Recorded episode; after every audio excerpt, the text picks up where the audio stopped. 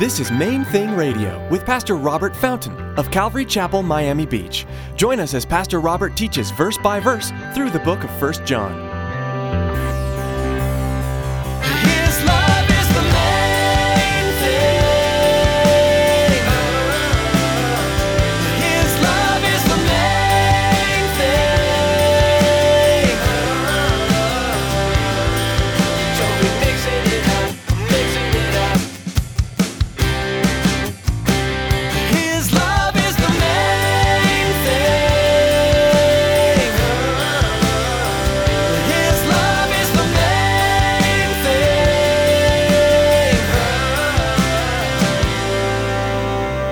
See, that's what blew John's mind. Behold, what manner of love. John says, have you, have you guys seen this? Do you get what he's doing? He's called us his children. One day we're going to be like him. So radiant, so magnificent that you can't even begin to imagine. What kind of crazy, amazing love is this? One day you're going to be magnificent, perfect, just like Jesus. Pastor Robert encourages us in today's powerful message from 1 John to imagine the unimaginable future God is preparing for those who love Him. Scripture teaches us that one day our flesh will become immortal and incorruptible. Because of God's great love for us, we will see Jesus and be made to look like Him. Now here's Pastor Robert with part 2 of today's message in 1 John chapter 3.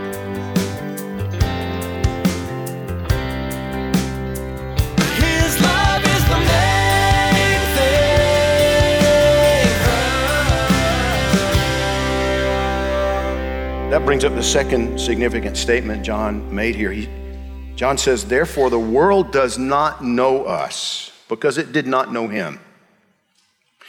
You see, those who don't know the Lord can't comprehend this unselfish love. Because on this plane, you know, on this, on this horizontal plane, on this human level, we're always working the angles. Even when we don't realize we're working the angles, we're working the angles just a little bit. What's in it for me? You know, what's the quid pro quo here? If I do this, what's how's it coming back to me? How do I benefit?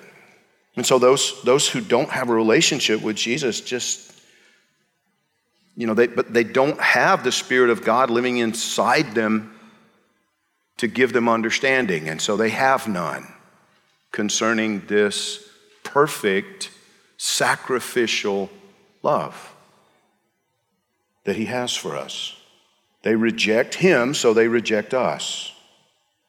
You know, it took me a while to, to digest and become convinced that God was bringing me and Elizabeth together. And I've prayed many times since then that God would protect her from me. Seriously. God, she's amazing, and you, you know me.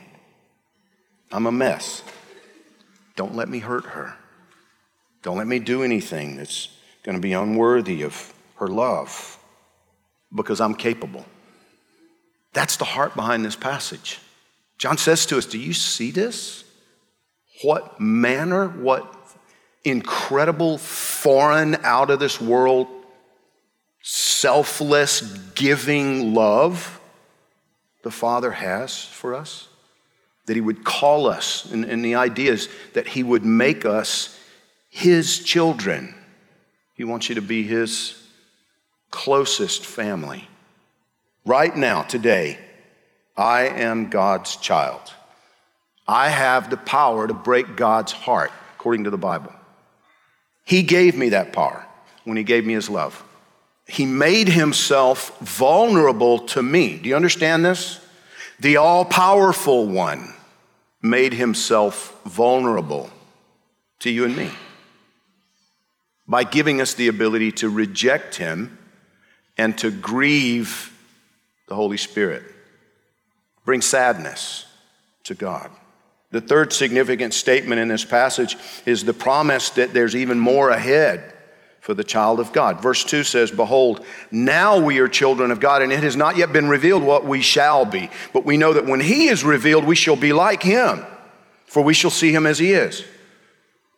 Such a powerful promise. You know, on the, on the Mount of Transfiguration, Peter and James and John were, were given a glimpse of his glory as he was transfigured, as he was changed before their very eyes. On the island of Patmos, John was given another look. The babe in the manger, the Son of Man sacrificing himself on a Roman cross. And, you know, those, those images give us a hint of his character, but the Son of God will one day be revealed in all of his divine glory. Revelation 19:11 there on the island of Patmos John wrote now I saw heaven opened and behold a white horse and he who sat on him was called faithful and true and in righteousness he judges and makes war. His eyes were like a flame of fire and on his head were many crowns. He had a name written that no one knew except himself he was clothed with a robe dipped in blood, and his name is called the Word of God. And the armies in heaven, clothed in fine linen, white and clean, followed him on white horses. Now out of his mouth goes a sharp sword, that with it he should strike the nations. And he himself will rule them with a rod of iron. He himself treads the winepress of the fierceness and wrath of Almighty God. And he has written on his robe and on his thigh a name written, a, a King of Kings and Lord of Lords. You know, describing the, the New Jerusalem in Revelation chapter 21, verse 23, John wrote, The city had no need of the sun or of the moon to shine in it, for the glory of God illuminated it. The Lamb is its light, a magnificence, a brilliance that you and I can't fathom.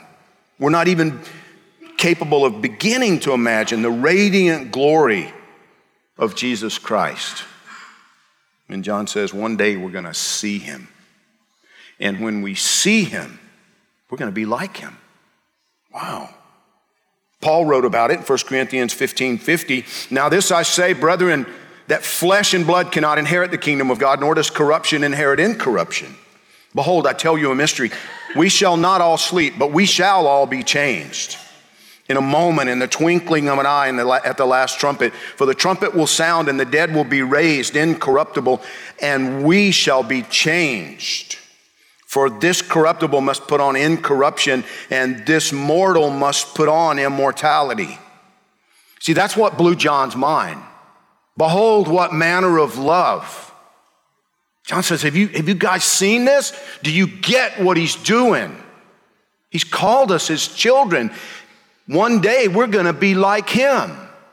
So radiant, so magnificent that you can't even begin to imagine. What kind of crazy, amazing love is this? One day you're going to be magnificent, perfect, just like Jesus. Which prompts us to consider the fourth statement from our passage, verse 3. Everyone who has this hope in him purifies himself, just as he is pure. Now, only God can fully purify our hearts, but John is making a solid point right here. You know, when I was a little boy and my mom would call us in for supper, I was usually pretty dirty. We played outside, Georgia red mud. It got worked into your skin and into your clothes. And I, remember one time I was so dirty, wrestling around in the mud with my friends that, that my mom stopped me on the front porch. She's like, Whoa, whoa, whoa, whoa, whoa, whoa, you're not coming in here like that. I'm like, What do you mean?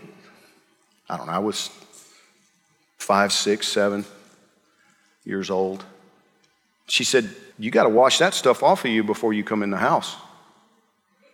She made me get down between the shrubs in the front porch with the water hose and strip down and take a bath right there in the front yard because I was filthy. She wasn't, that dirt wasn't coming in her house. And then I had to go actually have a bath before I was allowed at the supper table. Clean my fingernails, get that gunk out, you know. Revelation 19 6. And I heard, as it were, the voice of a great multitude, as the sound of many waters, and as the sound of mighty thundering, saying, Alleluia! For the Lord God omnipotent reigns. Let us be glad and rejoice and give him glory, for the marriage of the Lamb has come, and his wife has made herself ready. And to her it was granted to be arrayed in fine linen, clean and bright. For the fine linen is the righteous acts of the saints. Then he said to me, Write, blessed are those who are called to the marriage supper of the Lamb. And he said to me, These are the true sayings of God. So you don't get to show up to the marriage supper of the Lamb dirty. Right? Everybody with me?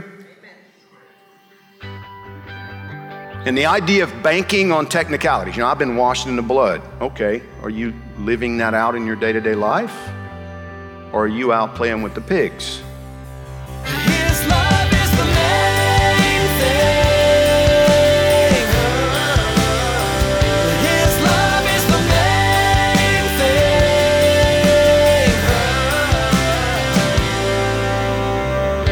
Are so blessed with the technologies that God has given us these days. Being able to share Bible teaching through radio is wonderful. A couple of other great resources are Facebook and Twitter. For most of us, these resources are part of our everyday lives. Maybe as you were listening today, someone in your life came to mind that would be blessed by hearing this message. You can share today's message on your Facebook and Twitter feed to help spread the good news of Jesus Christ. Friends, radio is an expensive endeavor, and we want to let you know how you can help partner with us to help Main Thing Radio continue to grow. Here's Tracy. We all know that it's vitally important to support the local church, the place we call home. But it's also very important to support missionaries. Have you ever considered that Main Thing Radio is missionary work? It is. We need your support to continue to share God's Word over the airwaves. Please prayerfully consider financially supporting Main Thing Radio. Log on to mainthingradio.com and click on the donate button. On behalf of Pastor Robert and the entire production team here at Main Thing Radio, we want to say thank you for tuning in and may God bless you. Be sure to join us again on this same station at this same time for another edition of Main Thing Radio.